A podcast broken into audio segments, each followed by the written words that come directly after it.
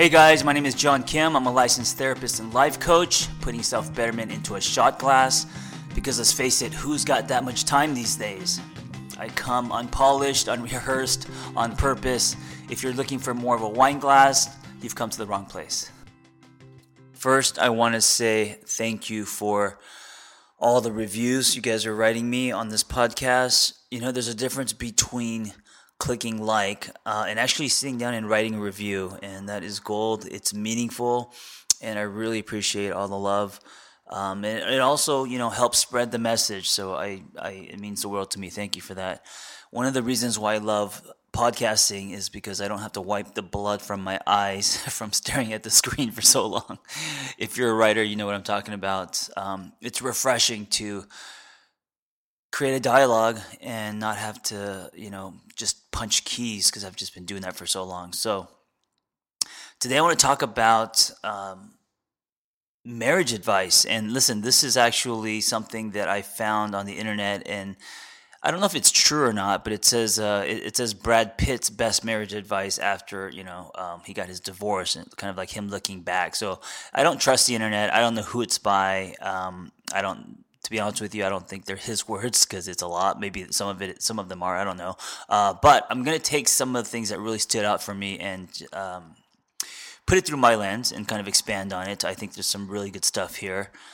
So, number one, and listen, you don't have to be in a marriage for this to work. This is uh, uh, for for anyone in any relationship, or if you're not in a relationship, these are things to definitely consider, chew on, um, think about as you get into one. And this article is angled toward men, um, but it's it's obviously it's for both genders. First one, never stop courting. And I think this is so important because, you know, there's there's that courting process, that chase um, in the beginning when you're trying to pursue someone and it's, it's exciting and people go above and beyond. And, you know, this is when we're washing our cars on the dates and um, buying flowers and saying really nice things. And hopefully you mean them too.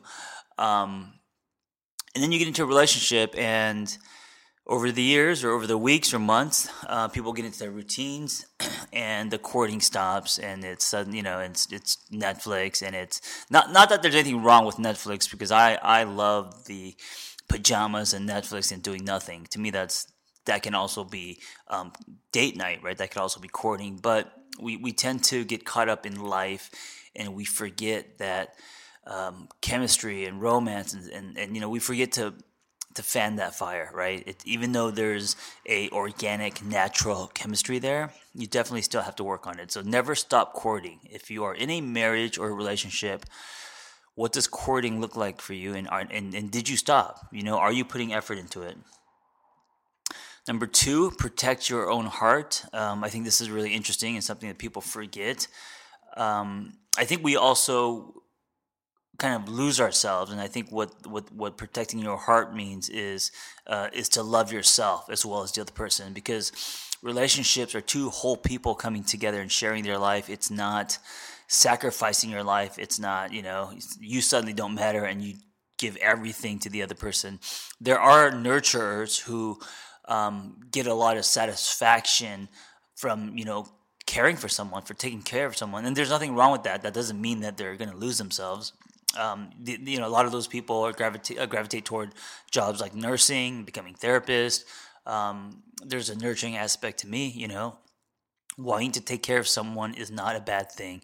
It's it's when you lose yourself. So always remember to um, love yourself, self compassion, right?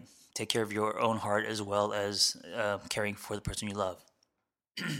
Fall in love over and over again. Now, this I don't know. I think people think that you fall in love once and it's over, right? And it's like, oh, good, it's up. we passed that, we're done.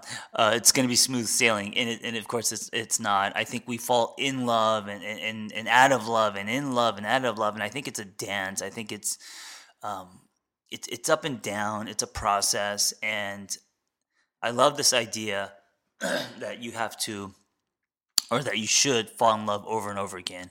Ask yourself what that looks like for you. You know, are you uh, in your relationship right now? Are you in love? Uh, what it what would it look like to actually fall in love again? What would need to happen for that to happen? You know, what can you do on your side? Always see the best in well here it says her but always see the best in the other person i love this because we tend to when we get into something comfortable we tend to start um, finding all the the things that are wrong with the person right and that's very easy to do um, the shortcomings the things that annoy you right? The uh, way they put the dishes away. All the things that when you were in love or when you were you know with them in the beginning that you overlooked. So it's you should change that you know as as you're you know three years deep or if you're 10 years in or five years in and and uh, the, the relationship is kind of you know on cruise control and things that they're doing uh, is really kind of annoying to you, it's time to start seeing the best in the person. And this takes effort. It doesn't come naturally.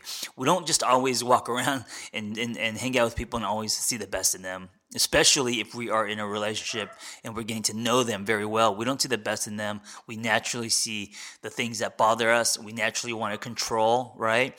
So instead, try to go the other way and try to see the best in someone. And that'll definitely contribute to um, falling in love again you know seeing the best seeing uh, the parts in the person that you forgot about right? They're still there you're just not seeing them. And it's your job to start seeing them. This next one is it's not your job to change or fix him or her. So um, yeah and, and here let me add to that it's not your job to make someone happy. And that's a huge one. I think that we, sorry, I'm losing my voice. We as individuals, when we're coming into a relationship, we have an obligation for our own happiness. Um, and then, listen, I'm not saying you have to do it alone. Hopefully, you're getting supported and encouragement, etc. But um, it is not the other person's job to make you happy. It's not the other person's job to fix you. We are, are we are all on our own journeys, and when we get into something, whether you know if it's a, a, a boyfriend girlfriend situation, um, or boyfriend boyfriend or girlfriend girlfriend, whatever, if it's that situation, or if you're dating, or if it's a marriage or whatever, it is not your job to fix people and you know, I don't even think people are broken. So like that term kind of bothers me that you have to fix someone. People go through stages, people evolve, people go through turbulence, people learn about themselves, etc. And um, it's not your job to uh, prevent that process. It's not your job to quote unquote fix that process. Again, it's also not your job to make someone happy, right? Especially at your own expense. Take full accountability. This is the next one. I think taking ownership is everything. If you're with someone who never owns their shit, uh, there's going to be anger, resentment, and things will never get resolved, right? Taking ownership is where you start off with a blank canvas. Taking ownership is where you reset the the uh, the argument or whatever the conflict is. People have to own their shit in order for uh, they're for glue to be produced, for a closeness to happen, for trust to be built. So if you're if both people are taking ownership, um, then the fights are going to be healthy. It's never about how many times you fight, right? It's always about how you fight. Never blame. Here it says never blame your wife, but in general, never blame. I think blaming is a losing game. You know, uh, something happens, and if and here's the thing: if people take ownership, there is no blame. There's no need to blame if people are owning their shit. It's usually because people are defensive and people are not owning, and that's why people start pointing fingers. So, don't blame. Instead, um, tell someone how you feel and how what they did makes you feel, but uh, pointing fingers and blaming, and and even past that, there's people who uh, start assassinating character. All that stuff is it's uh, it's rotting and deteriorating and crippling your relationship. So don't blame. Next one, allow your women to just be, well, your man too. Allow people to be themselves. I think that's uh, huge. I think that when we get into relationships, especially people who um, are, are, you know, have very uh, cemented definitions and who are uh, tend to be controlling, right? Um, who people who see things a certain way. It's very hard for them to allow the person they love to just be because they're going to have a lot of suggestions, and you got to let people just be. Um, the the worst thing you can do in any relationship is trying to make someone um, someone that they're not. You know, and if that is your goal, then that's not loving someone. That is uh, that has to do with your own insecurity. That has to do with uh, you know something inside you that you are uh, struggling with, and so by changing someone else, that makes you feel better about yourself. Next one, be silly. I have no problem with that. I um, I definitely encourage silliness and humor and being yourself. I think that that state is where fun and magic happens. Next one, give her space. Uh, give him space as well. People need their own space. People need their own lives. There are things that we get from our um, there are things that I get from my boys, and I don't mean like my children, but like my guy friends. And there are things that uh, women get from their girlfriends that uh, she's not going to get from her partner, or or he's not going to get from her. You know, um, we need our own space to do our own thing. So it doesn't matter if it's an activity, or if it's friends, or if it's a you know girls' night out, or whatever it is.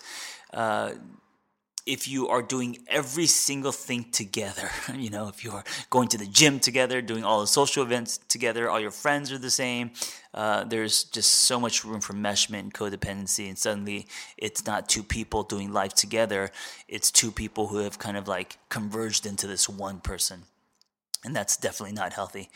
Be fully transparent and vulnerable. Uh, this is obvious, something I've been talking about for years. I don't think anything can be built without it. I think it's the soil to everything. We definitely need to be vulnerable, show ourselves, uh, talk about our feelings.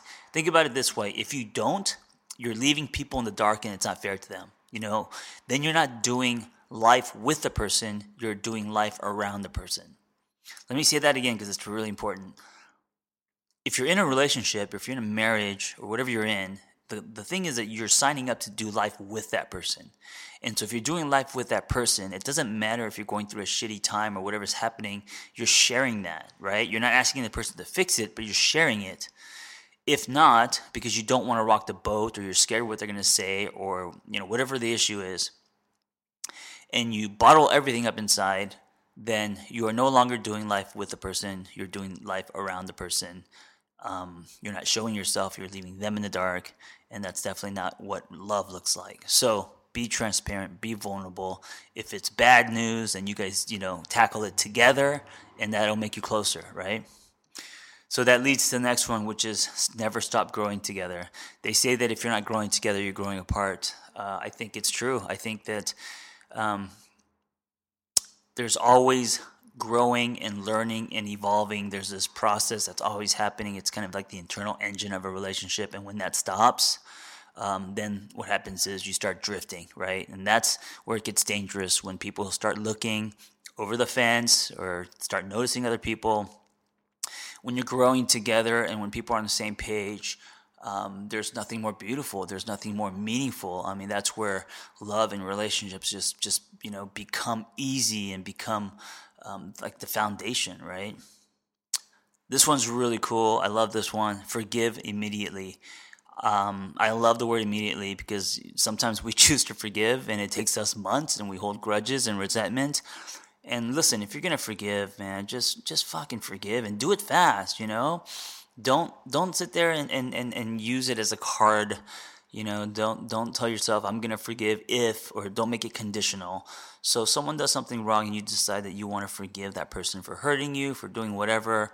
Um, do it fast, mean it, you know, and then don't bring that back up in a fight and use it as leverage. I think a lot of people do that. They'll say that they forgave someone for something, and then when a fight comes out, they pull that card back out and say, "Oh, well, remember when you did this?" You know, and that's completely unfair. All right, that's it, guys. Those are some tips. I think um, they're they're pretty good tips. If you are in a relationship of any kind, remember to not make it about you, and remember to um, to love hard and to uh, try to understand before trying to be understood. And everything I said in this um, podcast are important. And we all know that relationships are built, and this is how you build it. It's intention. It's working on these things. Um, it's not just hoping that the chemistry is gonna drive you, you know, ten years deep into a relationship, and it's gonna be amazing because that never happens everything in a relationship fluctuates. Relationships are dynamic. They go up, they go down, they go sideways. And of course, all the shit that life throws at you and your partner, and then that's going to affect the relationship. I mean, there's so many things every day that happens that impact your relationship, and you guys as a couple have a choice on how to handle that. All right, guys, thanks for listening. Be well. Thanks for tuning in. I hope the dialogue was helpful. Listen, guys, if you want to be a life coach, just go to my website, theangrytherapist.com, and click on Life Coaching Training, and you'll find our Catalyst Intensive.